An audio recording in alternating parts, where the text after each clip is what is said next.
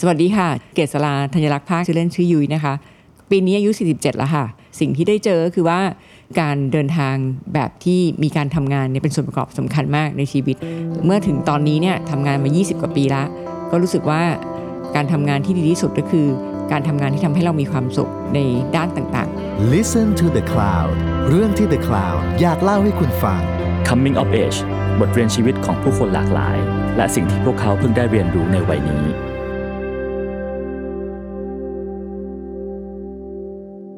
สวัสดีครับ นี่คือรายการ Coming of Age กับผมทรงกรดบางยี่ขันธ์แขกรับเชิญของเราในวันนี้คือ ดรยุ้ยเกษราธัญลักษณ์ภาคนะครับชีวิตของเธอนั้นน่าสนใจมาก ๆ นะครับ เธอเริ่มต้นจากการเป็นอาจารย์ที่คณะพาณิชยศาสตร์และการบัญชีที่จุฬาแล้วก็กลับมารับช่วงต่อกิจการของที่บ้านก็คือเสนาเดเวล็อปเมนต์ซึ่งในช่วงสัก 2-3 ปีที่ผ่านมาเนี่ยเธอสร้างแบรนด์ของเสนาให้แข็งแรงมาก ๆ ด้วยแคมเปญ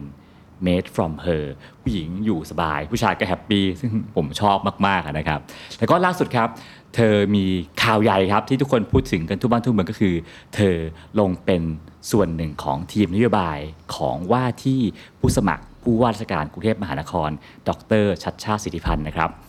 เดี๋ยวเราจะมาคุยกันครับว่าชีวิตของเธอผ่านอะไรมา แล้วก็จุดเปลี่ยนไหนทำให้เธอตัดสินใจลงสู่สนามการเมืองท้องถิ่นนะครับสวัสดีครับดรยุ้ยครับ ๆ สวัสดีจ้า น้องก้อง สวัสดีค่ะ ครัท่าบนผู้ ผม ฟังค่ะ ผมอ่านประวัติดรยุ้ยมาแล้วก็ชอบมากๆเลย แล้วก็สิ่งหนึ่งที่คิดว่าอยากคุยเป็นเรื่องแรกเลยนะครับ ก็คือว่าการที่คุณพ่อของดรยุ้ยเริ่มต้นจากการเป็นคนขายลอดช่องมาก่อนในตลาดเลยแหละ แล้วก็ ค่ะ มารับจ้างปูปาเก้รับจ้างสร้างบ้าน จนกลายเป็นเจ้าของหมู่บ้าน จนกลายเป็นเสนาเดเวล็อปเมนต์การเติบโตมาในครอบครัวที่มีเรื่องเล่าแบบเนี้ยฮะมันส่งผลกับชีวิตดรยุ้ยยังไงบ้างครับ จริงๆก็ส่งมากนะ คือมันมันมันส่งในแง่ที่ไม่ต้องมีใครบอก มันมันเพราะเราเห็น เราเห็นจากการว่าเวลาเริ่มต้นจากจุดที่เอิ่มค่อนข้างลำบากเอางี้ดีกว่า ครั นะ บ พี่ไม่ไม่ปฏิเสธว่านะจุดตอนเริ่มต้นเนี่ย คนขายเราช่องในตลาดมันก็คงไม่สบายเท่าไหร่หรอก ครับ นะจ๊ะ แล้วก็จุดเปลี่ยนที่สำคัญในแต่ละช่วงเหตุการณ์ จากการที่เราอยู่จุดที่แบบพ่อพี่ชอบพูดว่าไม่มีอะไรจะเสีย อืม นะ มาเป็นวันนี้เนี่ยพี่ว่ามันเลยทำให้เป็น lesson learn ที่พี่ได้ติดตัวมา โดยที่ไม่ต้องไปเรียนที่โรงเรียนไหนเลยนะคะ ซึ่งพี่ก็ถือว่าเป็นเป็นบทเรียนชีวิตที่ดี ที่ทำให้เราได้เห็นว่าล่างสุดตั้งแต่เราอยู่มาเนี่ยมันเป็นยังไงแล้ว เราวันนี้พี่ไม่ได้บอกพี่อยู่บนสุด แต่พี่บอกว่าพี่อยู่ในจุดที่สบายขึ้นนะคะมันมายังไง แล้วมันต่างกันยังไงค่ะ อืมครับผมผมว่าถ้าจะมองเรื่องความเข้าใจมนุษย์นะฮะดรยุ้ยอาจจะผ่านทุกระดับตั้งแต่ระดับล่างถึงถึงระดับบนนะฮะคิดว่าดรยุ้ยมองมองคนเอ่อระดับล่างๆที่ผ่านมามีโอกาสได้เห็นเอ่อเรียกว่าทำงานหาเช้ากินค่ำ อืม ดรยุ้ยมองเขาด้วยสายตายังไงบ้างฮะ มองด้วยความเข้าใจดีกว่า ครับ เพราะว่าพี่คิดว่าคือจะบอกว่าพี่อยู่จุดทำนองนั้นก็ไม่ถูก ครับ เพราะว่าตอนนั้นพี่เป็นเด็กมาก ต้องบอกว่าคุณพ่อคุณพ่อคุณแม่อยู่จุดทำนองนั้นมากกว่า ครับ แต่พี่ก็โตมากพอที่ยังจดจำได้ ดังนั้นเนี่ยณวันนี้มองกลับไปเนี่ยก็ทำให้ได้เห็นว่าถึงแม้เราเป็นเด็กวันนั้น เราไม่อาจจะไม่รู้สึกถึงความลำบากมากนักนะคะ แต่ก็ทำให้เข้าใจถึงความต่างกันได้ว่า คนที่อยู่ในระดับชุมชน ครับ หรือบางทีเราเรียกกันว่าชุมชนแออัดเนี่ยนะมันมีลักษณะเอิ่มยังไงนะจ๊ะพี่บอกพี่ต้องบอกว่าของพี่เองเนี่ยณจุดนั้นณตอนนั้นที่คุณพ่อเริ่มตอนขายรถช่องเนี่ยเราก็ไม่ได้อยู่ในจุดที่เป็นชุมชนแออัดเรามีบ้านของตัวเอง เรามี ครับ ตึกแถว พี่ว่าก็ยังดีกว่าสิ่งที่เราถ้ามองถึงวันนี้เนี่ยเอ่อคือชุมชนแออัดที่เราเห็นในปัจจุบันเนี่ยต้องบอกว่าเอิ่มชุมชนแออัดในปัจจุบันเนี่ยพี่ว่าน่าเห็นใจในหลายมิติมาก เพราะว่าถ้าเทียบกับสมัยที่พี่ยังเด็กแล้วเนี่ย ครับ พี่ว่าในสมัยนี้เนี่ยยากกว่า อืม ยากกว่าทั้งในเรื่องของการได้มาซึ่งโอกาส ครับ นะคะการเป็นอยู่ แล้วก็การเข้าถึงเอ่อสิ่งต่างๆ ที่เป็นเบสิกฟ a ซิลิตี้เนี่ยพี่ว่ามันมันเหมือนยากขึ้น ถ้าโดยเปรียบเทียบนะะ ครับผมอ่ะทีนี้ถ้าเรามาคุยกันถึงจุดเปลี่ยนในชีวิตจุดต่างๆ ของดรยุ้ยกันบ้างนะฮะจุดแรกที่เกิดขึ้นกับชีวิตนี่น่าจะเป็นจุดไหนครับ อืมก็คือจริงๆพี่ก็เนื่องจากว่าถ้าเป็นจุดเปลี่ยนของครอบครัวเนี่ยก็คงจะเป็นลักษณะที่ว่าคุณพ่อเริ่มจากการขายลอดช่อง ก็เปลี่ยนมาเป็นคนขายไม้ใช่ไหมล่ะ ครับ คนขายไม้มาเป็นมาเป็นคนขายบ้าน จริง ๆ พี่ไม่ได้รู้สึกมาก เพราะพี่ก็แค่รู้สึกถึงว่าบ้านเราใหญ่ขึ้น อืม นะครับ เราเริ่มไปเที่ยวต่างประเทศได้ อ่า อ่าอย่างนั้นนะจ๊ะ ครับ พี่รู้สึกแค่อย่างนั้น แต่ว่าพูดตรงๆว่าความลำบากเนี่ยเป็นฝีมือคุณพ่อนะ ครั คะ บ แต่ว่าในแง่ของถ้าเป็นของตัวพี่เองเนี่ยจุดเปลี่ยนที่สำคัญคงเป็นเรื่องเรียน ครับ นะคะ จริงๆก็เอิ่มในวัยเด็กเนี่ยชีวิตของคนส่วนใหญ่ก็คือเรื่องเรียนนะคะพ่อแม่พี่ก็เรียนไม่ได้สูง ดังนั้นเนี่ยท่านก็อยากจะให้พวกพี่เรียนสูงอยู่แล้วนะคะเอิ่มจริงๆ พี่เป็นเด็กเรียนหนังสือไม่เก่งนะแล้วก็ เรียนแย่มากแย่แบบตอนช่วงประมาณถึงมต้นเนี่ยแย่ขนาดที่โรงเรียนเนี่ยแบบส่งใบลาออกไล่ออกว่าเกรดคุณไม่ถึง 2.5 ครับผม คอนซีเดอร์ย้ายโรงเรียนได้อะไรอย่างเงี้ยนะถ้าพูดถ้าพูดเพราะๆก็ตอนนั้นก็รู้สึกแย่มากนะ แล้วก็จำได้ว่าคุณแม่มั้งคุณแม่ก็แบบเหมือนกับมาคล้ายๆ อบรมนะให้ข้อคิดอะไรเงี้ย ตอนนั้นเป็นจุดเปลี่ยนที่สำคัญอันหนึ่งที่ทำให้พี่เปลี่ยนจากคนที่ไม่ไม่ขยันขี้เกียจไม่ได้สนใจเนี่ยกลายเป็นขยันมาก เพื่อที่จะแก้ความที่คุณแม่เนี่ยเสียใจ ครับ นะอันนี้เป็นจุดเปลี่ยนสำคัญมาก มันทำให้พี่เนี่ยตั้งใจเรียนมาก แล้วก็ทำให้พี่เกรดดีขึ้นมากทำให้พี่เข้าโรงเรียนเตรียมอุดมได้ จาก อะไรเงี้ย อ่าช่วงที่ตอนมต้นเกือบเรียนไม่จบเกือบถูกเชิญออก ใช่ เข้า ใช่ เตรียมอุดมได้ ใช่ใช่ ซึ่งตอนนั้นเป็นเป็นช่วงเวลา 6 7 เดือนที่พี่ขยันมากจำได้ว่าขยันมาก ครับ แล้วก็เปลี่ยนแบบเหมือนกับมีวันหนึ่งก็เปลี่ยนเลย เพราะว่าปกติแม่ไม่เคยพูดจาแบบเนี้ย ครับ พี่ก็รู้สึกว่าโอ้โหทำไมเราทำให้แม่เสียใจขนาดนี้วะก็ก็เปลี่ยนก็เข้าเตรียมได้ คือการเข้าเรียนเตรียมอุดมได้เนี่ยถือว่าเป็นจุดอีกจุดหนึ่งที่เป็น tipping point ครับ ที่สำคัญนะ เพราะว่าโรงเรียนนี้เป็นโรงเรียนที่ทุกคนเนี่ย aim for การ entrance ครับ ใช่ไหมคะเข้าไปเสร็จจำพี่จำได้เลยเข้าไปวันแรกเนี่ยในกระดานเนี่ยจะมีคนมาเขียนว่าอีก 600 กี่วันจะ โอ้ entrance โห จะ ครับ entrance นะ แล้วพี่ยังทำได้พี่ยังถามว่า เฮ้ยทำไมเป็นแค่ 600อะเราอยู่ม .4 เองนะ ต้องเรียน 3 ปีไม่ ครับ เหรอเขาบอกว่าไม่ถ้าเป็นเกณฑ์นักเรียนเตรียมอุดมเนี่ยในสมัยเราเนี่ยนะครับ มันต้องเป็นสอบเทียบ อ่า ในเกณฑ์นักเรียน ใช่ เตรียมอุดมเนี่ยแย่สุดเนี่ยก็ม .5 สอบเทียบแล้ว ๆครับ ถ้าจะธรรมดาต้องม .4 สอบเทียบ ครับ อะไรประมาณนี้นะ กล้องอาจจะทัน ผมมามสี่สอบเทียบฮะ อ่า เข้า ใช่ไหม จุฬาตอนม อ่า สี่ อ่าเห็นไหมก็จะประมาณนั้นใช่ไหม ครับ อ่าดังนั้นก็พี่ก็เลยมันเวลาเราอยู่ในโลกใบนั้นนะแล้วเราเองก็เปลี่ยนจากคนที่ขี้เกียจมาเป็นคนที่ขยันแล้วเนี่ย แล้วโลกมันก็พาไปนะ ครับ จริง ๆ มันถึงได้บอกไงว่า พี่ว่าสิ่งแวดล้อมนี่สำคัญมาก เพราะสิ่งแวดล้อมมันพาเราไปในจุดที่เอิ่มจุดที่ดีหรือจุดที่ไม่ดีก็ได้ อย่างตอนนั้นพี่ก็รู้สึกสนุกนะ เพราะว่าเพื่อนๆก็เอมเหมือนกัน แล้วก็เรียนพิเศษด้วยกัน ครับ อะไรอย่างเงี้ยนะมันก็มันก็พากันไปอ่ะเอิ่มพวกพี่ก็ทั้งกรุ๊ปเลยเนี่ยก็เอ็นตอนนั้นตอนนั้นเรียนถึงม .5 ครับ แล้วเราก็เอ็นที่เข้ามาที่บัญชีจุฬาเนี่ย ครับผม กันทั้งกลุ่มเลย ครับ อันนี้ก็เป็นเป็น turning point ที่สำคัญอันหนึ่งเข้ามหาวิทยาลัยแล้วก็เป็น turning point ที่สำคัญอีกอันหนึ่งเหมือนกัน เพราะว่าหลังจากเรียนมหาลัยจนถึงปี 4 เนี่ย พี่ก็รู้สึกว่าพี่ชอบชีวิตมหาวิทยาลัย ชอบตรงไหนอะฮะ มันก็ เออหรือว่าขี้เกียจอยู่ข้างนอกไม่รู้นะ ครับ แต่มันก็เหมือนกับมีความรู้สึกนั้นอะไรเงี้ยนะแล้วก็รู้สึกว่า เออก็ก็อยาก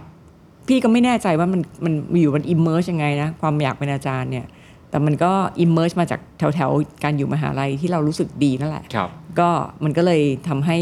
เลยขอทุนเรียนปริญญาเอกอะไรอย่างเงี้ยนะมันก็อิมเมอร์จากตรงนั้น อ๋อ คือ คืออยากเป็นอาจารย์ก่อน ก็เลยขอทุนเพื่อจะให้ทุนคณะอะไรเงี้ยนะเพื่อจะกลับมาเป็นอาจารย์ต่ออะไรเงี้ยเหรอ ใช่ใช่ใช่พี่ได้ทุนคณะไปเป็นเรียนปริญญาเอกเรียน ครับ เป็น ผม อาจารย์ใช่ ผมพูดอย่างนี้ได้ไหมฮะว่าดรยุ้ยจริงๆแล้ว ชอบอยู่มหาลัยมากกว่าชอบเป็นอาจารย์ ไม่รู้เหมือนกัน นะ แต่ว่าก็ พี่วันมาด้วยกันนะ คืออย่างนี้อาชีพอาจารย์เป็นอาชีพที่มีเสน่ห์มากนะ อืม ก้องเพราะว่ามันเป็นอาชีพที่คำว่ามีเสน่ห์คือมัน you design your own time ครับผม นะคะแล้วเราก็เป็นเจ้านายตัวเอง แล้วเวลาคนอยู่มหาลัยถ้ามาเปรียบเทียบกับตอนเป็นนักธุรกิจเนี่ยนะครับ มันจะเป็นโลกที่มีความแน่นอนสูงมาก ครับ เพราะว่าเวลาเรา performance ของเราขึ้นอยู่กับอะไร ขึ้นอยู่กับการสอนหนังสือดีไหม ขึ้นอยู่กับการมีบทวิจัยหรือเปล่า ครับ ขึ้นอยู่กับการทำงานคอนซัลท์ดีหรือเปล่า ซึ่งงานคอนซัลท์เป็นสัดส่วนไม่มากสำคัญคือสอนกับทำงานวิจัย ครับ ทั้งสองอย่างนั้นนะเราเป็น CEO ทั้งคู่เลยนะ อืม ถูกไหมคือเราเป็นคนสอนเนี่ยจะสอนดีไม่ดีพี่ว่ามันก็ขึ้นอยู่กับเราพาร์ทหนึ่งอะนะครับ แล้วก็ขึ้นอยู่การเตรียมตัวใช่ไหมขึ้นอยู่กับประสบการณ์ แล้วก็การทำวิจัยเนี่ยมันก็เป็นงานที่ต้องบอกว่าสำหรับบางคนอาจจะรู้สึกว่าน่าเบื่อ ครับ แต่ว่าจริงๆ ถ้าเราชอบเนี่ย คุณสามารถทำเรื่องอะไรก็ได้ที่คุณอยากทำ แล้วจุฬาก็มีฟันดิ้งให้ อืม ใช่ไหมล่ะนั้นพี่ว่ามันเป็นงานที่มีเสน่ห์อย่างหนึ่งคือ มันจะมีสักกี่งานที่มีคนมาให้เงินเราทำในสิ่งที่เราอยากทำ มีคนมาให้เงินเราค้นคว้าในสิ่งที่เราอยากจะรู้ ครับ เพราะวิจัยเนี่ยเขาไม่ได้มาดิกเทตว่าคุณต้องทำเรื่องอะไร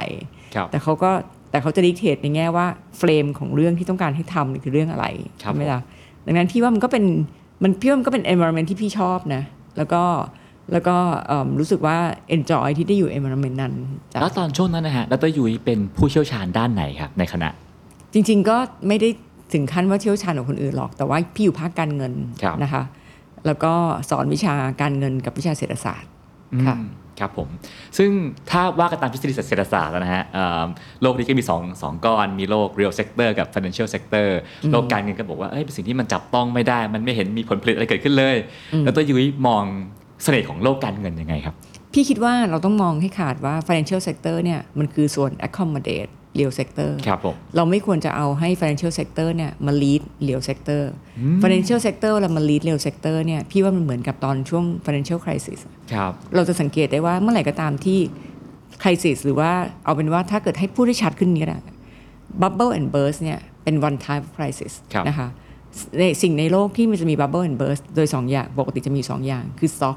กับ house ครับ กับบ้านนะคะทั้งสองอย่างปกติแล้วเนี่ยเวลามันเกิดบับเบิลเนี่ยมันมักจะเกิดขึ้นจาก financial sector ที่เก่งเกิน ไป คือมันเกิดมันมัน accelerate ครับ asset ให้มีมูลค่ามากกว่า fundamental value ของมัน ครับ ถูกไหมคะดังนั้นอย่างอย่างเงี้ยจะเรียกว่าเหมือน financial sector เนี่ยมัน lead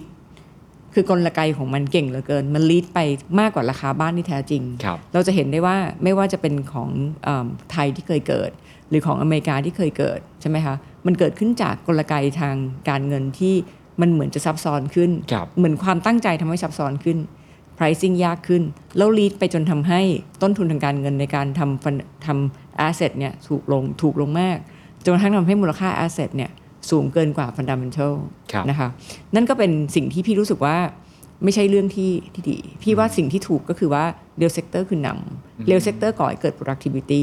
แต่ financial sector เนี่ยเป็นกลจักรที่สำคัญที่ทำให้ real sector เนี่ยที่ที่อาจจะจุดเริ่มต้นเท่ากันเนี่ย ครับ ถ้า financial sector ของ A ดีกว่า financial sector ของ B ถึงแม้ real sector A B จะเหมือนกันเนี่ย อืม แล้ว real sector A ควรจะไปได้ดีกว่า อืมเป็นตัวน้ำมันหล่อลื่นอย่างเงี้ยนะฮะ เป็นตัวน้ำมันหล่อลื่นและเป็นตัวพี่ว่าเป็นตัวช่วย ครับผม ทำให้มันสามารถที่จะคันเร่ง คันเร่งดีกว่า และหยุดดีกว่าด้วย อืม ถ้าเกิดเราสามารถจะมี financial sector ที่ดี ครับ ครับ ทีนี้อ่ะ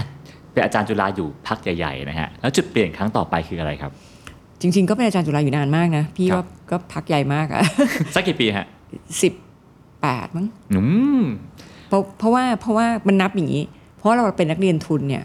พี่เป็นอาจารย์พี่เป็นข้าราชการคนสุดท้ายของจุฬา ครับ เพราะจุฬาเขาเปลี่ยนจากข้าราชการเป็น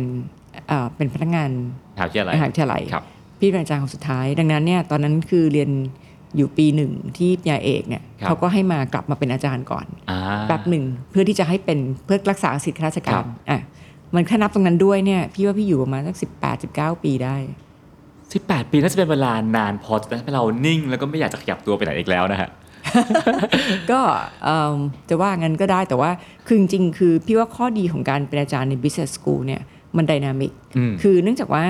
งานอาจารย์ใน business school เนี่ยมันเต็มไปด้วยการสอน MBA ครับ ซึ่งก็คือการสอนนักธุรกิจ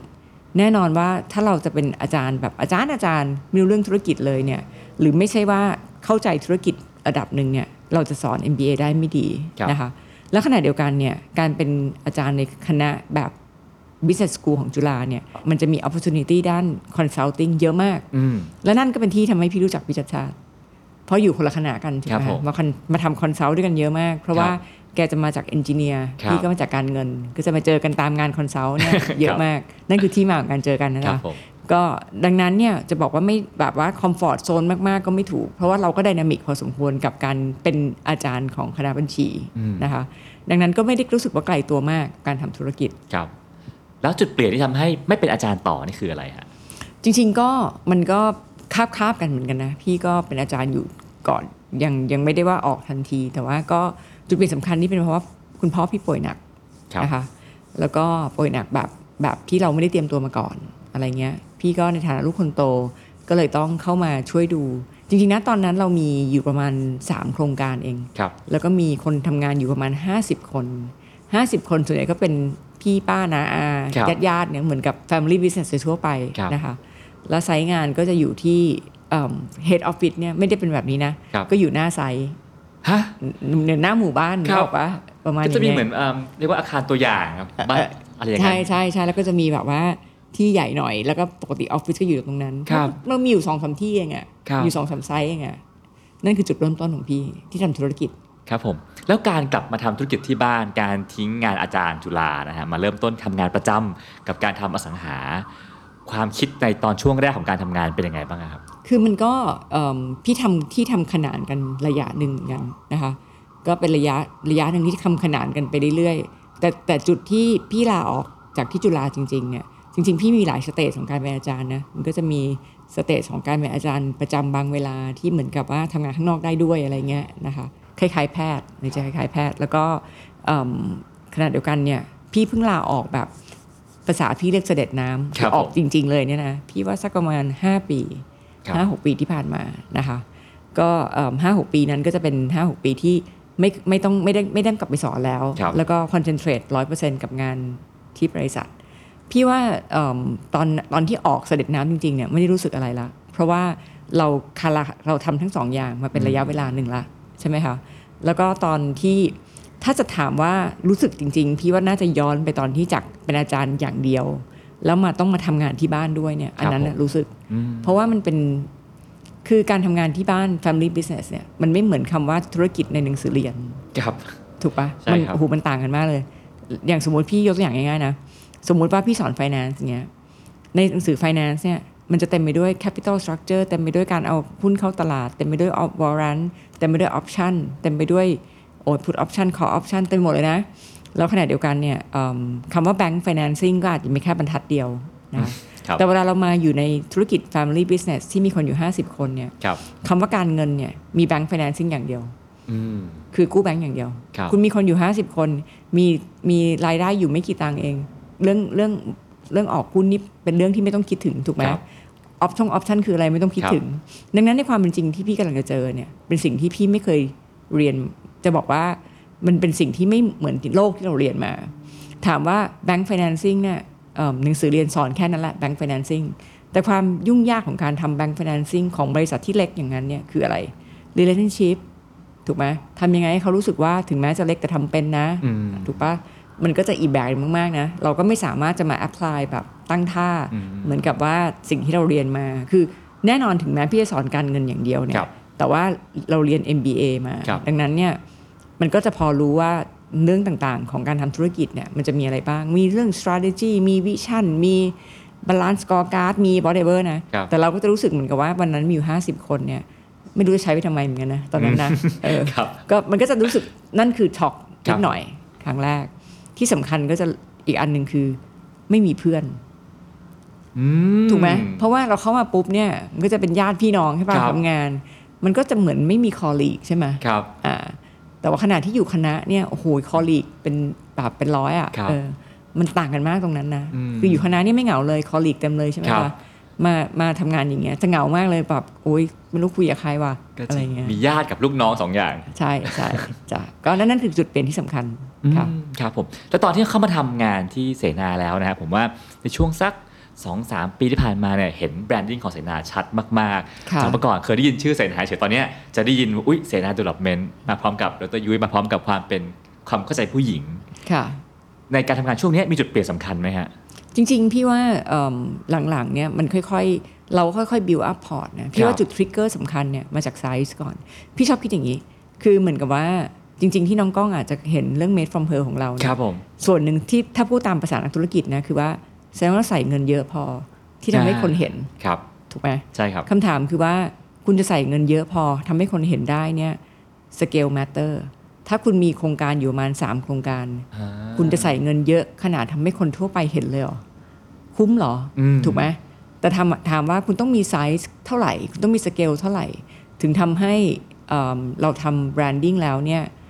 สามารถทำให้ eyeballs คนเนี่ย เห็นมากพอ ครับ เป็นอย่างน้องกล้องซึ่งอาจจะไม่ใช่ potential client ของ อืม พี่เลยเนี่ย ครับ เห็นได้ถูกไหมล่ะดังนั้นเนี่ยพี่อันนี้คิดจากมุมมองของนักการเงินนิดนึ ครั ง บ ดังนั้นเนี่ยบางทีมันไม่ใช่ว่าเรา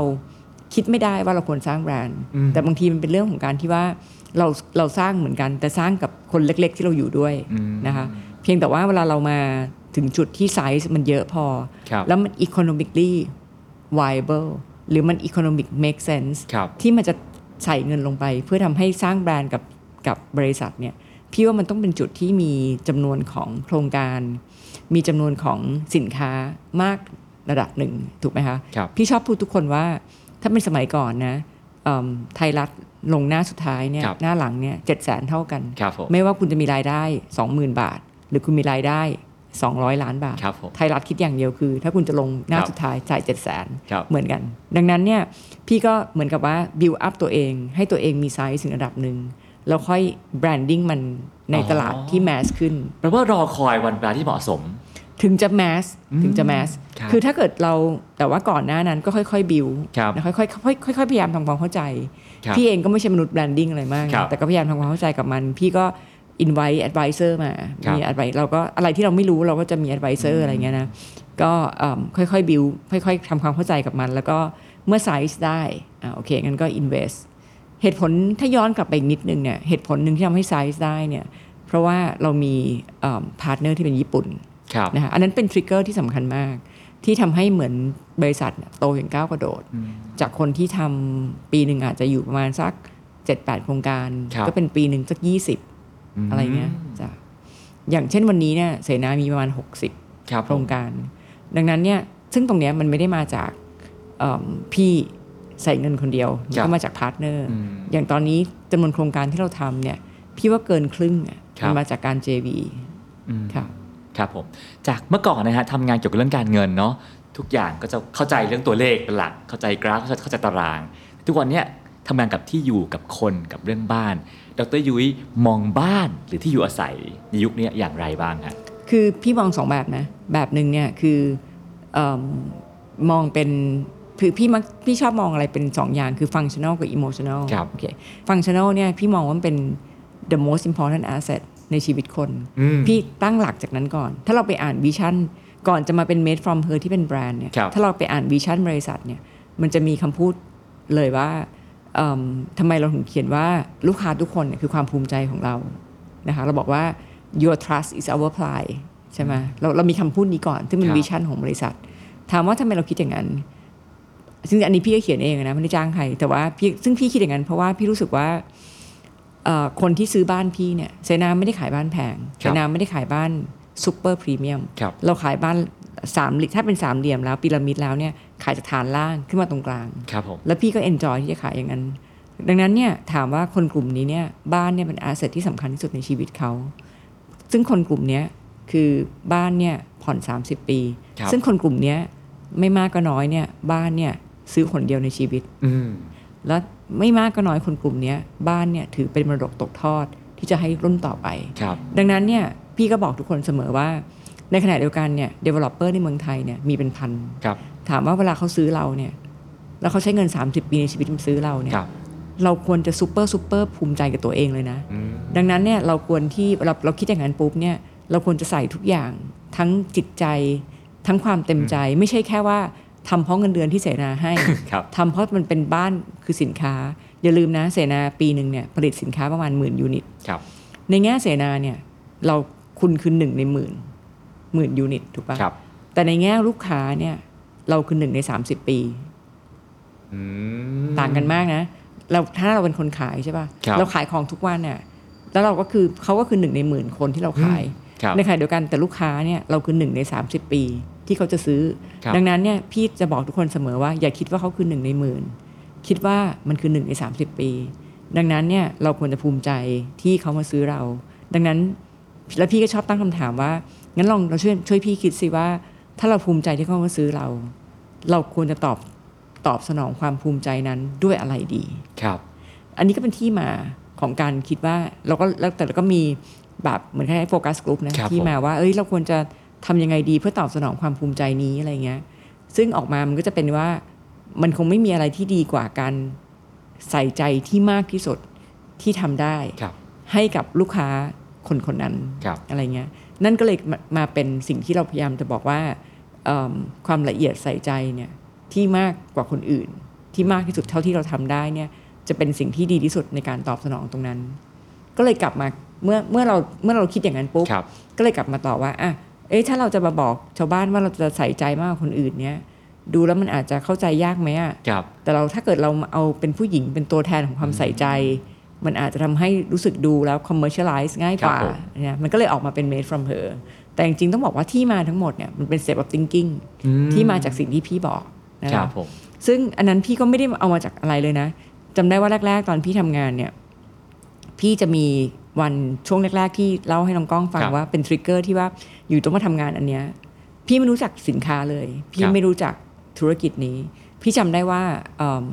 ทุกวันศุกร์เนี่ยพี่จะบอกตัวเองว่าให้ไปเซอร์เวย์ชาวบ้าน ครับ เพื่อให้รู้ว่าคนอื่นเป็นยังไง อืม นะเพราะของพี่เองมีสองโครงการเอง มันจะให้ทำอะไรกันนักหนาใช่ปะ ครับ คือเราก็ต้องไปเซอร์เวย์ชาวบ้าน จะได้รู้ว่าโปรดักต์มีอะไรบ้างอะไรอย่างเงี้ย สิ่งที่พี่มักจะเห็นก็คือว่า โทษครับทุกวันศุกร์ทำอะไรฮะ เซอร์เวย์ไง ด้วยการไปดูห้องตัวอย่างชาวบ้านเขาเนี่ยเหรอครับ ใช่ ไป โอ้ ไปเรียนไปเรียนรู้ว่า เพราะพี่ขายอยู่สองแบบตอนนั้ ครั น บ พี่ขายทาวน์เฮาส์อย่างเดียว ครับ ดังนั้นพี่ก็ต้องไปเรียนรู้ว่าเซกเมนต์อื่นคืออะไร บ้านเดี่ยวคืออะไร บ้านแฝดคืออะไร ครับผม อนโดคืออะไรถูกปะเพราะพี่ไม่รู้ ก็คือทำทีเป็นว่าฉันจะไปดูบ้าน ใช่ แล้วก็คุยกับเซลล์ถามนู่นถาม ใช่ นี่ ใช่ใช่ แล้วพอุทาบน อะไรบ้างฮะ พบพบสินค้าที่ไม่ใช่สินค้าเพราะไม่งั้นแล้วเนี่ยโลกของพี่คือสินค้าของพี่ ครับ ถูกปะ อ่า พี่ก็เจออ๋อบ้านเดี่ยวเขาเป็นกันอย่างนี้เว้ย ครับ เขาแล้วบ้านเดี่ยวที่ดีเขาต้องมีอย่างนี้อะไรเงี้ยก็เนี่ยการบริการที่ดีเป็นอย่างนั้นอะไรเงี้ย อ๋อครับ ก็ทำอย่างนั้นอยู่เป็นปีนะ ก็คือว่าตะเวนครบทุกยี่ห้อเลย ใช่ที่ว่ามันก็ได้ ครับ แล้วก็เพราะไม่รู้จะเรียนรู้ยังไงอ่ะ อืม มันไม่มีหนังสือมา แล้วตอนนั้นคือตอนนั้นมันยังไม่มีแบบโอ้ยซูเปอร์ติงออฟลิฟวิ่งซูเปอร์แบรนด์อะไรมันยังไม่มีขนาดนั้นใช่ไหม ครับ ดังนั้นเราก็ไปเจอไปแบบเนี้ยอ่ามันก็มันก็ได้ฟีลลิ่งดีนะพี่ว่า ครับ ได้ ผม ฟีลลิ่งดี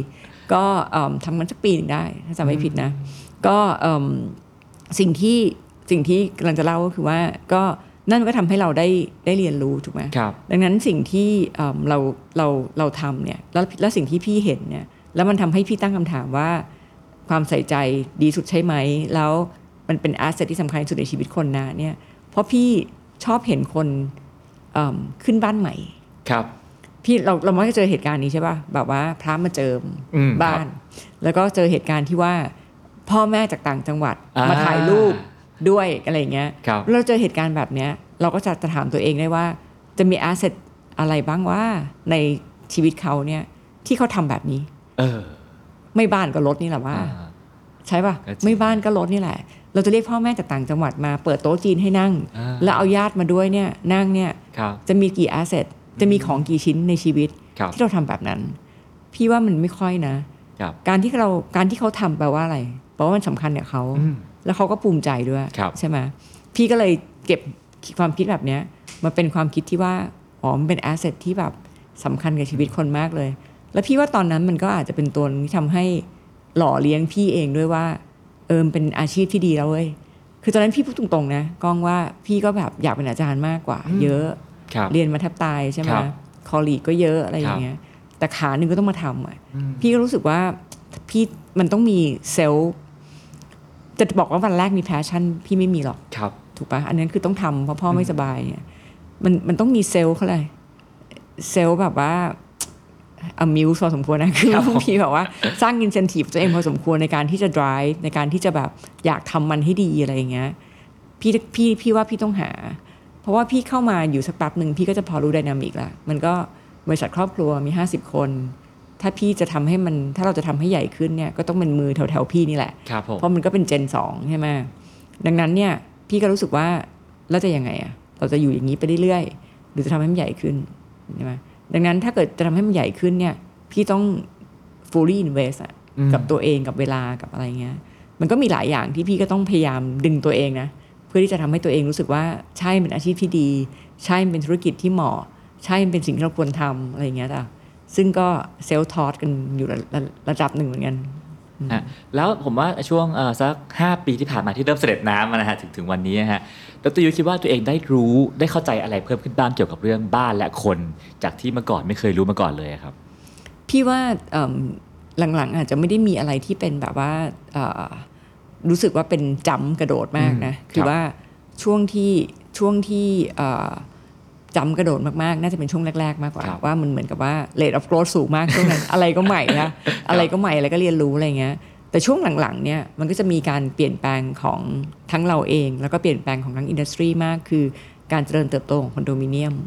จริงๆ ถ้าย้อนกลับไปดูเนี่ยคอนโดมิเนียมเนี่ยเอิ่มในยอในในรอบ 10 ปีที่ผ่านมาเนี่ยมีคอมบิเนชันคอนทิบิวชันของสัดส่วนในการเป็นสินค้าที่ขายในตลาดเนี่ย ครับ เอิ่มมากขึ้นเรื่อย ครับ ๆนะคะอีเวนต์มาถึงตอนนี้นะ ก็ยังมากที่สุดอยู่ในคอมบิเนชันของบ้าน บ้านแฝดแล้วก็ทาวน์เฮาส์แล้วก็คอนโดเนี่ยคอนโดก็ยังมีคอนทิบิวชันที่มากที่สุดอยู่ ดังนั้นในช่วง 10 ปีก่อนหน้านี้เนี่ยมันเป็นช่วงอิมเมอร์มากของคอนโด พี่จำได้ว่าแรก ๆ ก็จะมีคำถามที่บอกว่ามันเป็นแฟชั่น อืม ใช่ไหมคนไม่ คชรับอบอยู่หรอกที่เล็กๆอะไรเงี้ยแต่จริง ๆ แล้วพี่ก็เป็นคนหนึ่งที่ไม่เชื่อว่ามันจะเป็นแฟชั่นนะเพราะพี่รู้สึกว่าคือเมืองไทยเนี่ยค่า transportation มันแพง แล้วพี่เรียนเศรษฐศาสตร์มาเนี่ย ครั เรา บ จะเราจะรู้ว่าค่า transportation เนี่ยเป็นสัดส่วนที่ใหญ่มากของคนที่รายได้น้อย ครับ สัดส่วนนี้จะเล็กลงเรื่อยๆ เมื่อคนรายได้มากขึ้น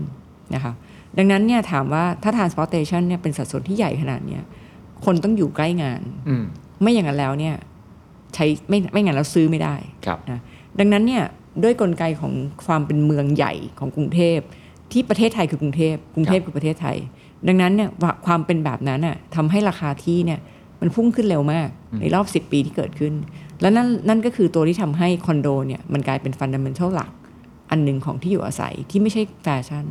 พี่ว่ามันคือฟันดัมเบลแล้วอีเวนต์มากดโควิด พี่ก็เชื่อว่าคอนโดเขาอยู่เราตลอดไปนี่แหละ เพราะมันคือเพราะมันคือปัจจัยของเมืองใหญ่ ครับ ปัจจัยของเมืองที่ค่าที่แพงแล้ว ปัจจัยของค่า transportation ที่ยังแพงอยู่ เลยทำให้คนที่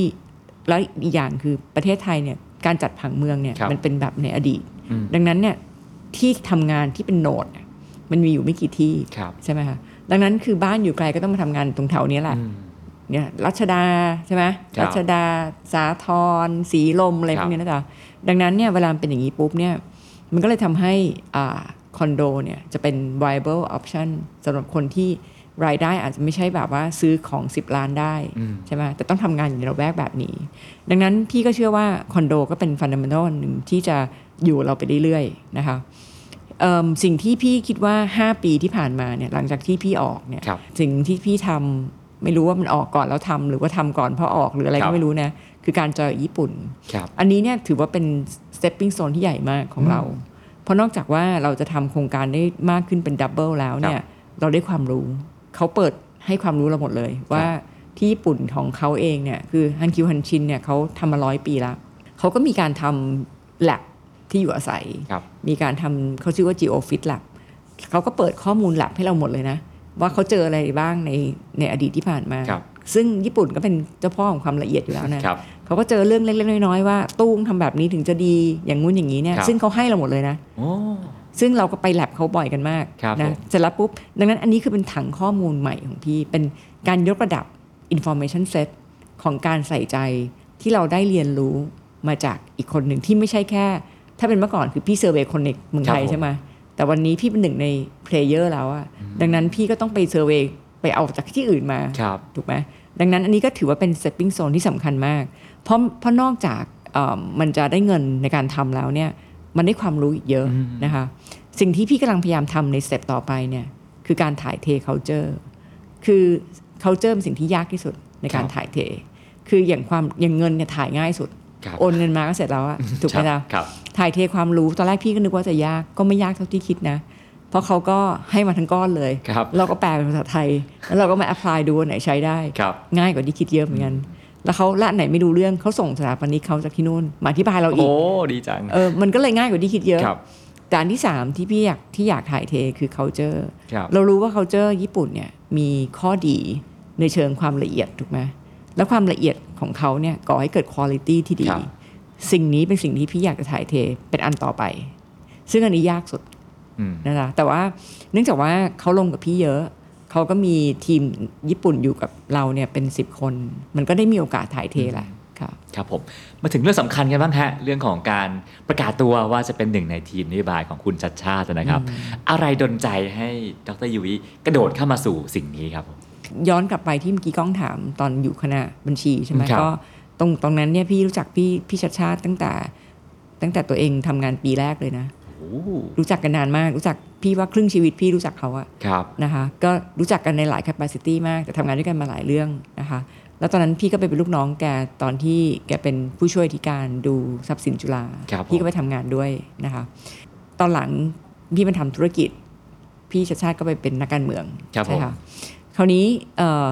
เมื่อสองสามปีที่แล้วเนี่ยแกก็เปิดตัวเป็นผู้ว่าใช่ไหมคะเปิดตัวจะลงผู้ว่าเนี่ยแกก็มีชวนชวนๆพี่ใช่ไหมคะแต่ว่าพี่ก็ตอนนั้นก็ยังไม่ได้ไม่ได้มั่นใจในตัวเองว่าจริง ๆ แล้วเรา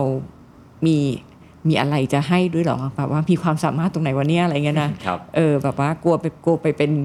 ตัวทวง แล้วก็ไม่แน่ใจว่าตัวเองจะเหมาะ แล้วก็คิดว่าเอิ่มการเป็นเราเป็นนักธุรกิจอยู่ แล้วตอนนั้นก็ยังงานก็ยังเยอะมาก จริงๆตอนนี้ก็ยังงานเยอะอยู่ ครับ นะก็ก็คิดว่ายังเรายังไม่ตัดสินใจ ครับ คราวนี้ช่วงที่เอิ่มปีที่ผ่านมาเนี่ยคือปีที่เอิ่มซึ่งพี่กับพี่ชาชาติก็สนิทกันมาตลอดนะ ค ค รั รับ บคือปีที่ผ่านมาเนี่ยสิ่งที่เราสิ่งที่เจอเนี่ยแน่นอนคือเรื่องโควิด ครับ จริงๆโควิดเราเจอตั้งแต่ปีที่แล้วนะคะแต่ปีนี้เนี่ยพี่ว่าสิ่งที่อสังหาเจอมากที่สุดเนี่ยคือแล้วพี่รู้สึกเจ็บปวดที่สุดเนี่ยคือการปิดแคมป์ ครับผมแคม คือ ป์ มัน ก่อสร้าง ใช่ ครับ คือมันพี่จำได้ว่าประกาศเที่ยงคืน แล้วก็ปิดเลย อืมครับ คือมันโอ้ยพี่รู้สึกว่ามันมันมันเพลนมากเลยนะ เพราะว่าพี่ก็จำได้เลยว่าวันวันนั้นเนี่ยหกโมงเช้าพี่ออกจากบ้าน ครับ หลังจากที่ปิดเที่ยงคืนนะหกโมงเช้าพี่ออกจากบ้าน พี่ตะเวนทุกไซต์พี่ที่มีคนงานอยู่ ครับ ก็คือมีทหารมาคุมจริง ครับ ๆ แล้วพี่คิดต่อว่าเฮ้ยแล้วมันจะกินอะไรวะ อืม เพราะปกติเนี่ยฟังชั่นอลดินามิกของเขาคือจะมีรถพุ่มพวง อืม ไปขาย ครับ แล้วก็จะมีคนของเขาข้างในเนี่ยออกไปซื้อในตลาด แล้ว ครั มา บ ขายในแผง นี่คือดินามิกของของคนงาน ครับ คำถามพี่คือเฮ้ยแล้วกินอะไรเนี่ย ใช่ปะ่ะ คือ ครับ อยู่ปิดปิดปิดเชะเลยอะไม่ให้ออกเนี้ย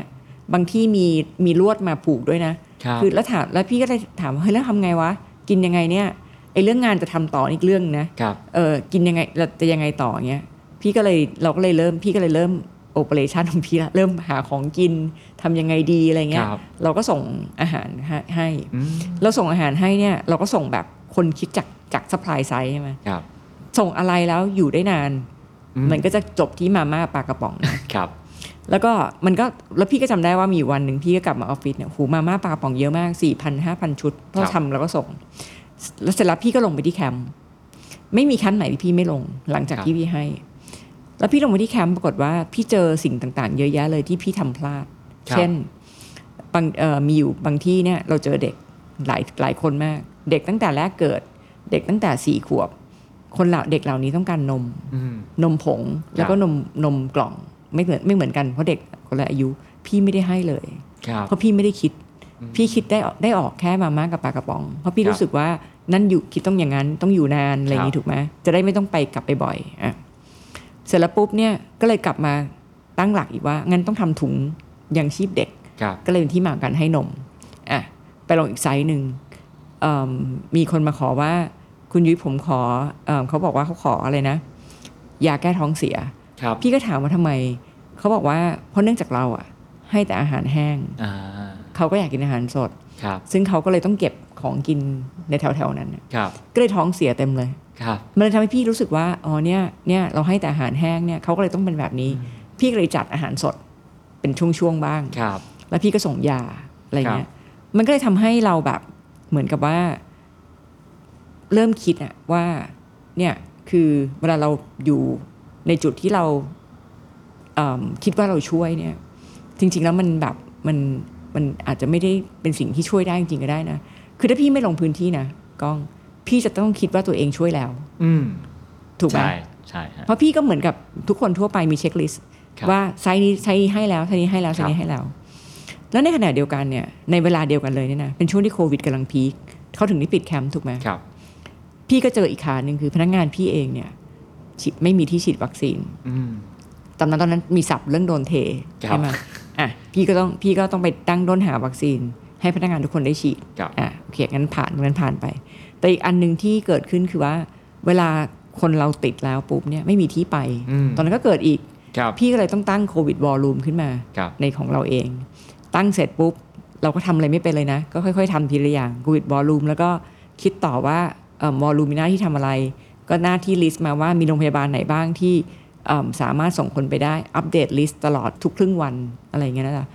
เราทำเยอะแยะหมดเลย มันทำให้พี่รู้สึกว่าณเวลานั้นเป็นรู้สึกอยู่นิดนึงตรงที่ว่าเนี่ยถ้าเราคิดคิดโดยที่เราไม่ได้มาสัมผัสนะจ๊ะพี่คงคิดว่าพี่ ทำหมดแล้วอะ อืม พี่ให้ถุงยางชีพแล้ว พี่ให้วัคซีนแล้วอะพี่คงคิดว่าพี่คงคิดว่าพี่เสร็จแล้วอะ ครับ แต่จริงๆแล้วเนี่ยเพิ่งมามองอีกมุมหนึ่งเนี่ยงานบางอย่างเพิ่งเริ่มเอง อืม ถูกไหม ครับ ดังนั้นเนี่ยแล้วเราลองไปคิดถึงเขาอะคนงานที่พี่ไปนั่งคุยด้วยเนี่ย บางคนเนี่ยน้ำตาไหลเลยนะก้องเพราะบอกว่าไม่รู้เหมือนกันว่าจะเปิดเมื่อไหร่ อืม ถูกไหมคือไอเราเนี่ยเหมือนกับเราให้แล้ว ครับ ถูกปะแล้วเราก็คิดแค่ว่าถ้าเดือนหน้ายังมีอยู่ก็ให้ต่อ อืม แต่คนที่อยู่ตรงนั้นเนี่ยไม่เหมือนกันนะ ครับ ใช่ไหมดังนั้นเนี่ยมันก็มีหลายมิติทำให้พี่รู้สึกว่าแบบ เออเว้ยมันมีอะไรที่น่าคิดอีกเยอะในเวลาเดียวกันเนี่ย พี่ก็เอาถุงยางชีพเนี่ยไปเป็นกลุ่มเพื่อนชัดชาติ ครับ ไปให้ชุมชนแออัดด้วย ครับ ในเวลาเดียวกันนะคะมันก็ทำให้พี่เห็นชุมชนแออัด อืม ด้วยตัวเอง แล้วพี่ก็เห็นแคมป์คนงานพี่ในเวลา ครับ เดียวกัน สิ่งที่พี่เห็นก็คือว่าคนในแคมป์คนงานเนี่ยเขาไม่ได้รู้สึกอะไรมากกับสถานที่อยู่ เพราะชั่วคราว อ่า คนเหล่านั้นคือคนที่มีบ้านอยู่ต่างจังหวัด ครับ และคนเหล่านั้นรู้สึกว่าการอยู่ในแคมป์นั้นเป็นเรื่องชั่วคราว อืม แล้วเดี๋ยวก็กลับแคมป์นี้ก็เดี๋ยวถูกทำลายไป แล้วก็ไปอยู่ที่ใหม่ แล้วก็สักวันหนึ่ง at the end คือกลับบ้านต่างจังหวัด ครับ หรือไม่ก็คือกลับประเทศตัวเอง ครับ ในขณะเดียวกันเนี่ยชุมชนแออัดไม่เหมือนกัน อืม นั่นคือจุดสุดท้ายเขาอะคือบ้านที่เขาอยู่ถูกปะซึ่งในบางชุมชนแออัดไม่ต่างอะไรเลยกับแคมป์คนงานกล้อง ครับ แล้วก็ไม่ได้ไม่ได้มีความเป็นเจ้าของที่จริงๆครับ อะไรเงี้ยนะคะ ดังนั้นสิ่งที่เราพี่เจอก็เลยทำให้รู้สึกเหมือนกับว่า พี่ก็ทำได้สองอย่างนะตอนนั้นหนึ่งคือ ก็ทำอย่างนี้ต่อไปคือให้ เพราะว่าเอกชนทำได้อย่างเดียวคือให้ ครับ ทำให้มากที่สุดยังไงก็ให้อย่างเดียว อืม แต่อีกแบบหนึ่งคือแก้ ครับ ถ้าจะแก้เนี่ย เอกชนพี่เป็นเอกชนเฉยๆ แก้ไม่ได้ เพราะเพราะเอกชนไม่มีหน้าที่แก้ ครับ เอกชนมีหน้าที่ maximize profit ให้ stakeholder ถูกไหมคะดังนั้นถ้าจะช่วยแก้ปัญหาที่เรารู้สึกว่า โอ้โหชุมชนเป็นแบบนี้เหรอ อย่างเงี้ยพี่ต้องอยู่ในฝั่ง regulator ซึ่งในแง่นี้ก็อาจจะหมายถึงรัฐบาล หรือฝั่งกรุงเทพมหานคร ครับ แล้วนั่นก็คือที่มาของการคิดว่า ในเมื่อพี่ชาชาติก็เป็นเพื่อนที่รู้จักกันมา เป็นรุ่นพี่รู้จักกันมาครึ่งชีวิต ครับ แล้วก็เอิ่มเชื่อว่าถ้าพี่เขาเป็นเป็นผู้ว่า พี่เขาจะเป็นผู้ว่าที่ดีมากคนหนึ่งดังนั้นมันก็คือโอกาสถูกไหมก้อง มันก็เป็นโอกาสที่เขามอบให้เรา แล้วก็เป็นโอกาสที่เราจะอยู่ในจุดหนึ่งที่ได้ร่วมแก้ พี่ไม่ทำก็ได้นะ พี่ก็เป็นเอกชนแล้วก็ให้ต่อก็ได้ ชีวิตพี่ก็สบายดี สิ้นปีก็คิดว่าไปเที่ยวต่างประเท ศอะไรเงี้ยนะเหมือนคนทั่วไปอย่างเงี้ยนะแต่อีกแบบหนึ่งก็คือคิดว่าณช่วงชีวิตหนึ่งที่เรามีโอกาสเนี่ย ที่จะได้อยู่ในจุดที่อาจจะได้ช่วยแก้เนี่ย พี่ว่าถ้าเกษียณแล้วพี่คงดีใจ คงจะคิดว่าตัวเองอยากทำอย่างนั้นมากกว่า ก็เลยตัดสินใจว่าอยากไปอยู่ในจุดที่ตัวเองได้ช่วยแก้และนี่คือที่มา และบทบาทของดรยุ้ยในกลุ่มเพื่อนชัดชาติที่คืออะไรครับ จริง ๆ คือนโยบายตอนนี้นะ เป็น คือ ทีมนโยบาย ใช่ ก็คือพี่ก็คิดนโยบายที่เกี่ยวข้องกับสิ่งที่พี่คิดว่าทุกอย่างมี priority หมด ครับ นะคะ คือสโลแกนของทีมพิชาติเนี่ยคือว่าใช้คำว่า อยากให้กรุงเทพเป็นเมืองน่าอยู่สำหรับคนทุกคน ครับ คำพูดนี้ฟังดูง่าย แต่จริง ๆ แล้วเนี่ยมีความยิ่งใหญ่มาก เพราะวันเนี้ยกรุงเทพเนี่ยเป็นเมืองที่น่าอยู่สำหรับคนบางคนมาก ๆ แล้ว ครับ นะคะแต่มันเป็นเมืองที่ยังไม่น่าอยู่สำหรับคนอีกหลายคน ครับ ดังนั้นสำหรับพี่เนี่ย priority ก็คือว่าทำยังไงให้คนที่รู้สึกว่าวันเนี้ยอยู่ในกรุงเทพเนี่ยซึ่งมันคือความท้าทายเหลือเกิน ไม่รู้ว่าวันไหนบ้านฉันจะถูกยึด ครับ ไม่รู้วันไหนฉันจะตกงาน ไม่รู้วันไหนลูกจะต้องถูกออกจากโรงเรียน พี่ว่าคนกลุ่มนี้เป็นกลุ่มที่ต้องรีบช่วยมากที่สุด เพราะว่าถ้าเราไม่สามารถช่วยคนกลุ่มนี้ ให้ make sure ได้ว่าเจเนอเรชันที่สองของเขาหรือลูกของเขานะหรืออนาคตของเขาดีกว่าที่เขาเป็นอยู่วันนี้ แสดงว่าอีก 10 ปีก็ออกจากชุมชนนี้ไม่ได้ดังนั้นโจทย์พี่คิดง่ายๆ คือว่าเจนสองดีกว่าเจนหนึ่ง ครับ ถูกไหมในชุมชนนั้น ครอบครัวในชุมชนนั้นๆเนี่ยถ้าเจน 2 ดีกว่าเจน 1 ได้ ก็แสดงว่าครอบครัวนี้ในอนาคตมีสิทธิ์จะหลุดออกจากกับดักความยากจน แล้วออกไปอยู่ในสังคมที่ดีขึ้น และมีโอกาสที่ดีขึ้น ครับ แต่เรื่องนี้สำคัญมาก เพราะว่าในช่วงโควิดเนี่ยเด็กหลุดออกจากการระบบการศึกษาเยอะมาก ถูกไหมคะแล้วถามว่าชุมชนเนี่ยนะพี่ว่าไม่มีพ่อแม่คนไหน ไม่อยากให้ลูกเรียนหรอก แต่ว่าคนในชุมชนเนี่ยหาเช้ากินค่ำเอิ่มทำงานก็หนักมากอยู่แล้ ครั ว บ นะคะดังนั้นเนี่ยถ้าลูกบางทีไม่เรียนไม่เอาใจใส่ หรือไม่อยู่ในจุดที่แบบทำได้เองระดับหนึ่งเนี่ยพ่อแม่ก็ไม่ได้มีแรงและเวลาในการที่จะมานั่งคอยตาม ครับ ว่าลูกต้องเรียนถูกไหมคะ อื ดังนั้นเนี่ยเอิ่มพี่คิดว่ามันเป็นสิ่งที่เราต้องคอยให้โอกาส make sure ว่าตรงเนี้ยอยู่ในระบบที่ทำให้ไม่ยากจนเกินไปนัก ที่จะทำให้เด็กในรุ่นต่อไปเนี่ยมีอนาคตที่ดีกว่าปัจจุบัน ดังนั้นอันนี้คือสิ่งที่พี่รู้สึกว่าเรารอไม่ได้ แล้วก็เป็นสิ่งที่ควรจะรีบทำมากกว่าอย่างอื่นสำหรับพี่นะอ่ะงั้นงั้นพี่ก็มี priority ว่าเอิ่มเรื่องไหนที่เอิ่มควรจะทำก่อนทำหลังอะไรเงี้ย เราซึ่งจริง ๆ ทีมนโยบายโดยรวมก็มี ครับผม ร้อยวันแรก 200 วันแรกอะไรเงี้ย คราวนี้ในแง่การที่เราเป็นนักธุรกิจเนี่ยพี่จะมีอีก 2 อย่างที่พี่คิดเสมอคือ นโยบายที่เราคิดนั้นปฏิบัติได้ป่ะ อืมครับ ถ้าปฏิบัติไม่ได้สำหรับพี่นะ อันเนี้ยอาจจะสำหรับพี่คนเดียวก็ได้ ครับ อย่างนั้นไม่เรียกนโยบายที่ดี อืม ปฏิบัติไม่ได้มีประโยชน์อะไรวะ ก็ไม่ได้แก้อะไรนี่ เอาไว้หาเสียงอย่างเดียว เออ ก็ไม่ได้แก้อะไรนี่หว่า ครับ ใช่ไหมงั้นสำหรับพี่เนี่ย พี่จะมีอีกสองสองอีฟหมดทุกอย่างในนโยบายที่เราคิดหนึ่งคือปฏิบัติได้ป่ะสองคือมีตังค์ทำป่ะ อืม อันนี้คือคิดเหมือนนักธุรกิจถูกไหม ครับผม ธุรกิจเนี่ยมีพี่มีอยากอะไรอยากทำเยอะแยะไปในเชิงธุรกิจ แต่พี่มีตังค์ท อืม ำไม่ได้ทุกอย่าง พี่ ครับ ต้องมี priority ถูกไหมก็เหมือนกัน ครับ กรุงเทพมหานครก็เหมือนกันประเทศไทยก็เหมือนกัน อืม ทุกอย่างต้องมี priority ครับ ว่าอะไรสำคัญมากสำคัญน้อยถูกไหมดังนั้นอันนี้ก็เป็นสิ่งที่พี่ brought in เข้าไปในการทำนโยบายค่ะ พอช่วงหาเสียงนะฮะอาจจะต้องมีการขมวดนโยบายให้มันสั้นง่ายกระชับสื่อสารได้อย่างถึงใจคนมากๆ แต่ตัวยุทธจะเอาอะไรขึ้นมาชูว่าเลือกทีมนี้นะ เดี๋ยวจะได้เห็นการเปลี่ยนแปลงนี้ในกรุงเทพมหานครฮะ อันนั้นพี่อยากให้กล้องรอพี่จะชา ติ นะฮะ จ้ะ ได้ อันนั้นอันนั้น เลย อยากจะให้รอ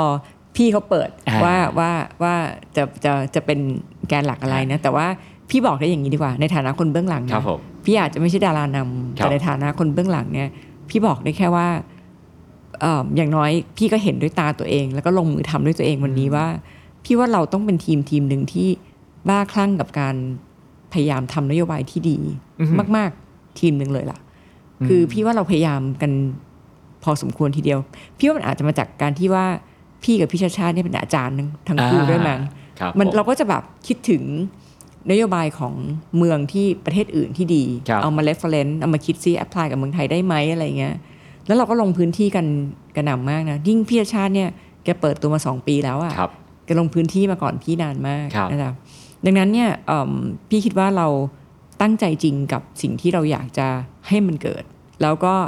พี่คิดว่านโยบายที่จะออกมาเนี่ยบางทีเนี่ยถึงแม้ถ้าเราจะไม่ได้เป็นคนทำสมมติว่าเลือกแล้วไม่ไม่ใช่เรา ครับ ถึงเป็นคนอื่นนะ แล้วเอานโยบายที่เราไปทำเนี่ยนโยบายที่เราคิดแล้วเอาไปทำเนี่ยเรายังดีใจเลย อืม พี่ว่านะอันดังนั้นหน้าที่พี่วันนี้เนี่ยก็คือคิดกับงานที่อยู่ข้างหน้า อย่าไปแก้ปัญหาในสิ่งที่ปัญหายังไม่เกิด ครับผม เอ่อดังนั้นพี่ก็เก็บทำในสิ่งที่อยู่ข้างหน้าให้ดีที่สุดก่อนนะคะ มีแต่คนถามเยอะแยะหมดเลยว่า นี่อย่างนี้คือจะต้องเป็นนักการเมืองแล้วใช่ไหม อืม จะเป็นนักการเมืองในอนาคตใช่ไหม ครับ จะมีปัญหานั้นไหนนี้ไหม อืม อะไรเงี้ย โอ้พี่บอกว่าพี่ยังไม่ได้คิดอะไรเลยตรงนั้นนะ วันนี้คิดแค่เนี้ยว่าเอิ่มทำยังไงให้เราสามารถดึงแก่นความเข้าใจ อืม ของเรื่องของปัญหาได้ดีที่สุด แล้วก็พยายามจะคิดนโยบายที่มันเป็นไปได้ ครับ ให้ได้มากที่สุด มันไม่มีนโยบาย one size fit all อืม ถ้าเมื่อไหร่มี one size fit all แสดงว่าไม่มีทางแก้ได้ พี่ว่านะ มันมันไม่มี one size fit all หรอก มันก็ต้องมี allocate ออกไปว่าจะทำยังไง แต่ขณะเดียวกันเนี่ยมันก็ไม่สามารถที่จะแก้ทุกอย่างได้ในเวลาเดียว ถูกไหมคะ ครับผม มันก็ต้องมีการเอิ่มคิดว่าจะแก้อะไรก่อน แก้อะไรหลัง จะจัด priority ยังไง อะไรเงี้ยค่ะ ครับ อย่างทุกวันเนี้ยคนเข้าใจว่าเออเหมือนอเมริกานะฮะ ถ้ามีคนที่เป็นประธานที่ดีปั๊บ จะมีคนที่เป็นผู้ช่วย เป็นเป็นรอง คนเข้าใจว่าอ่าดรชาติชาติเป็นผู้ว่าปั๊บดรยุ้ยจะเป็นเบอร์สองซึ่งจริงๆไม่ใช่ใช่ไหมฮะ วันนี้ยังวันนี้ยังไม่ใช่ วันนี้ยังไม่รู้ ไม่ รู้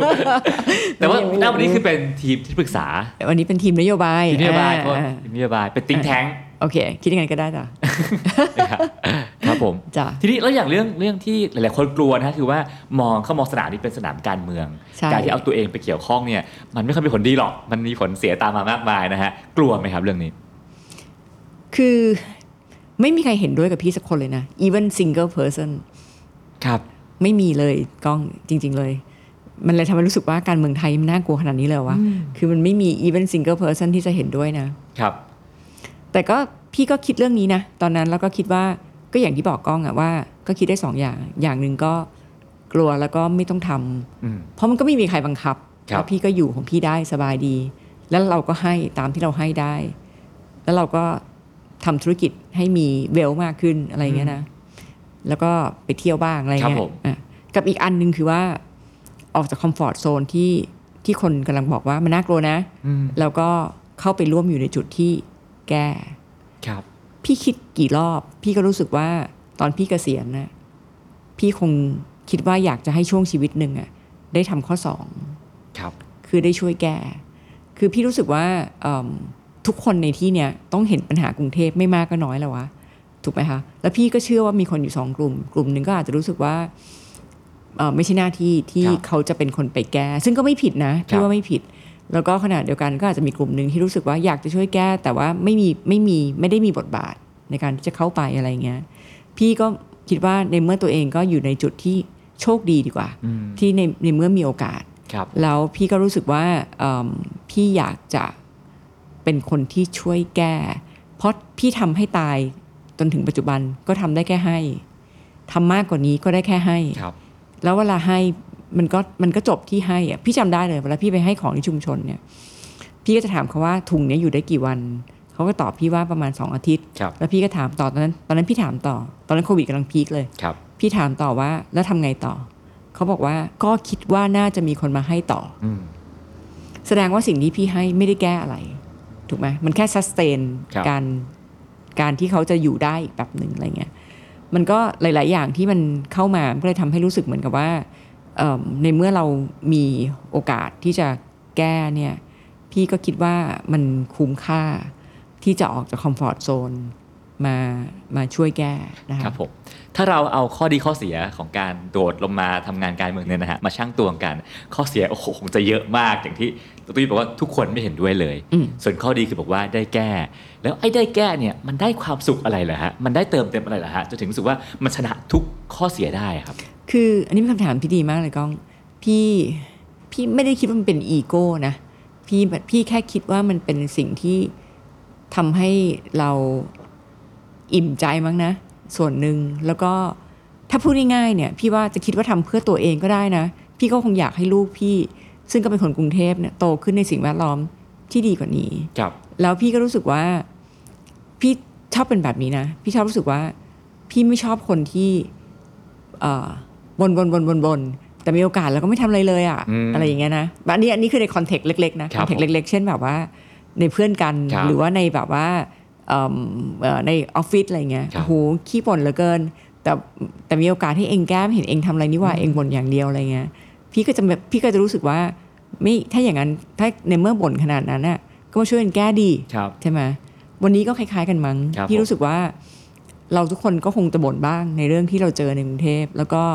เอิ่มในหลาย ๆ เรื่องเนี่ยเอิ่มพี่ก็รู้สึกว่าเอิ่มเป็นเรื่องที่มันมันควรจะแก้ แล้วก็อยากจะแก้ให้มันได้ จะเรียกว่าอิ่มใจ ถ้าเกิดถามในในแง่ตัวเองมันก็คงไม่ได้มีเงินอะไรมาให้พี่หรอกนะ ครับ แต่ว่ามันก็จะว่าอิ่มใจก็ได้มั้ง หรือว่าจะบอกว่ามันทำให้สิ่งแวดล้อมที่เราจะอยู่ดีขึ้นเนี่ย พี่ว่าโดยองค์รวมมันก็ดีขึ้นเองอะ่ะก็ประมาณนั้นมั้งนะครับ ผม ค่ะ วัย 47 ปีนะฮะเป็นวัย ค่ะ ที่เหมาะสมกับการลงมาทำงานนี้อย่างไรฮะ อืม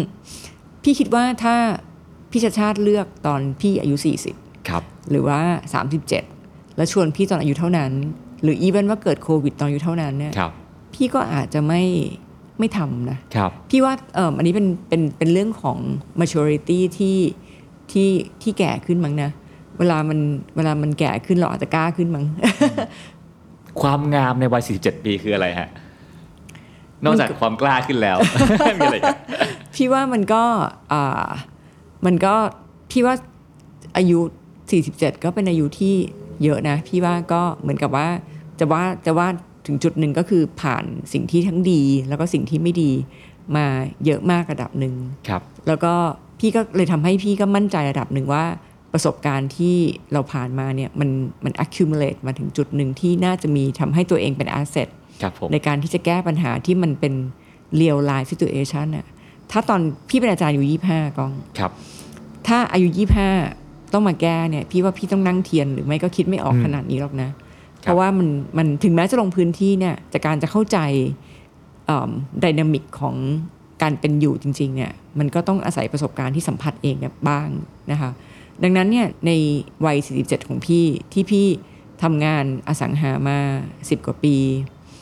เอิ่มไม่ว่าจะเป็นการไปอินไว้ญี่ปุ่นมาจากประเทศญี่ปุ่น ครับ โดยการที่ตัวเองก็ฝ่าฟันเอาเอง คิดเองว่าจะทำยังไงให้ตัวเองได้ได้เขามาทำยังไงให้เขารู้จักเราทำยังไงให้เขารู้สึกว่าคนเล็ก ๆ อย่างเราก็ทำกับเขาได้นะอะไรอย่างเงี้ย ครับผม นะพี่ว่าเอิ่มการฝ่าฟันแบบนั้นน่ะมันทำให้พี่เข้าใจถึงการต่อสู้นะคะ แล้วการเข้าใจถึงการต่อสู้เนี่ยพี่ว่ามันน่าจะทำให้เราเนี่ยสามารถจะมาต่อสู้ในอีกบทบาทหนึ่งได้ พี่คิดว่ามันทำให้พี่พร้อม ในการที่จะมาต่อสู้ในอีกบทบาทหนึ่ง และในขณะเดียวกันพี่คิดว่ามันนำให้พี่พร้อมที่จะเป็น viable asset แล้วกันนะ ที่จะช่วย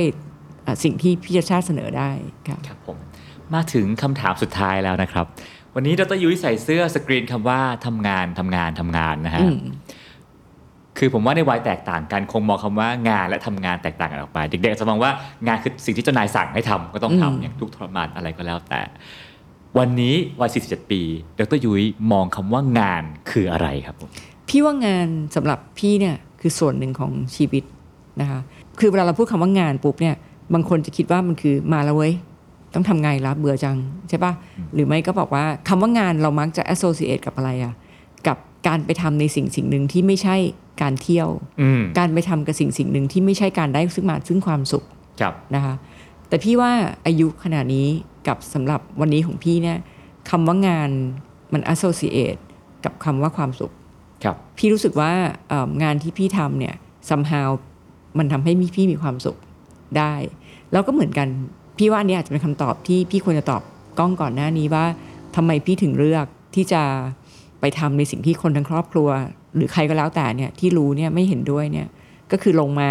ทำที่ดูเหมือนเรื่องคล้ายๆการเมืองที่ว่า ครั เนี่ย ผ นะ ม อันหนึงก็คงเป็นเพราะว่าพี่รู้สึกว่ามันเป็นการทำงานที่พี่มีความสุข พี่เวลาไปคล้ายๆแคมป์คนงานนะเวลาพี่พี่จำได้ว่าวันที่พี่เอายาแก้ท้องเสียไปให้เขาอะพี่พี่มีความสุขอย่างพีคมากเลยก้อง พี่รู้สึกว่าพี่ได้แก้ปัญหาในสิ่งที่ ในสิ่งที่ถ้าพี่ไม่ลงไม่มีใครแก้แน่ๆไม่ได้เห็นแน่ๆเลยอะไรอย่างเงี้ยแน่นอนเขาก็คงมีความสุขด้วยในการที่ได้ยาแก้ท้องเสียจากพี่ แต่พี่ก็รู้สึกว่าตัวเองก็ซุปเปอร์ซุปเปอร์อิ่มใจเลยอะที่ได้ที่ได้ที่ได้ให้สิ่งเนี้ยนะคะพี่ว่ามันก็คงไม่ต่างกันมั้งกับการที่ว่าทำไมถึงตัดสินใจทำในสิ่งที่คนโดยทั่วไปก็อาจจะรู้สึกว่าหาเรื่องใส่ตัวนี่คือคำพูดที่พี่มักจะได้ ครับ นะ เฮ้ยหาเรื่องใส่ตัว ครั ชัด บ ๆ อยู่ดีไม่ว่าดี เออแบบอันนี้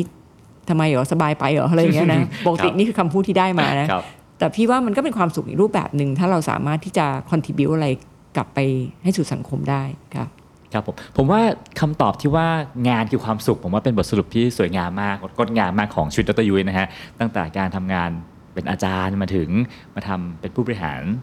อสังหา จนมาถึงทุกวันนี้คือการทำงานเพื่อเมืองอะนะครับผมแต่ผมว่าสังเกตว่าความสุขมันขยายสเกลขึ้น อาจจะเพื่อเด็กนักเรียนเพื่อตัวเอง เพื่อลูกบ้านกลายเป็นเพื่อคนทั้งเมืองอะนะฮะก็หวังว่าดรยุ้ยจะ ได้ใช้ความสามารถนี้เป็นประโยชน์กับชาวกรุงเทพมหานครอย่างแท้จริงในอนาคตนะครับ วันนี้เวลาของรายการเราหมดลงแล้วนะครับต้องขอบคุณดรยุ้ยมาก ขอบคุณมากอาจารย์ ครับผม กล้อง สวัสดี ขอบณ ครับ ติดตามเรื่องราวดีๆ และรายการอื่นๆจาก The Cloud ได้ที่ readthecloud.co หรือแอปพลิเคชันสำหรับฟังพอดแคสต์ต่างๆ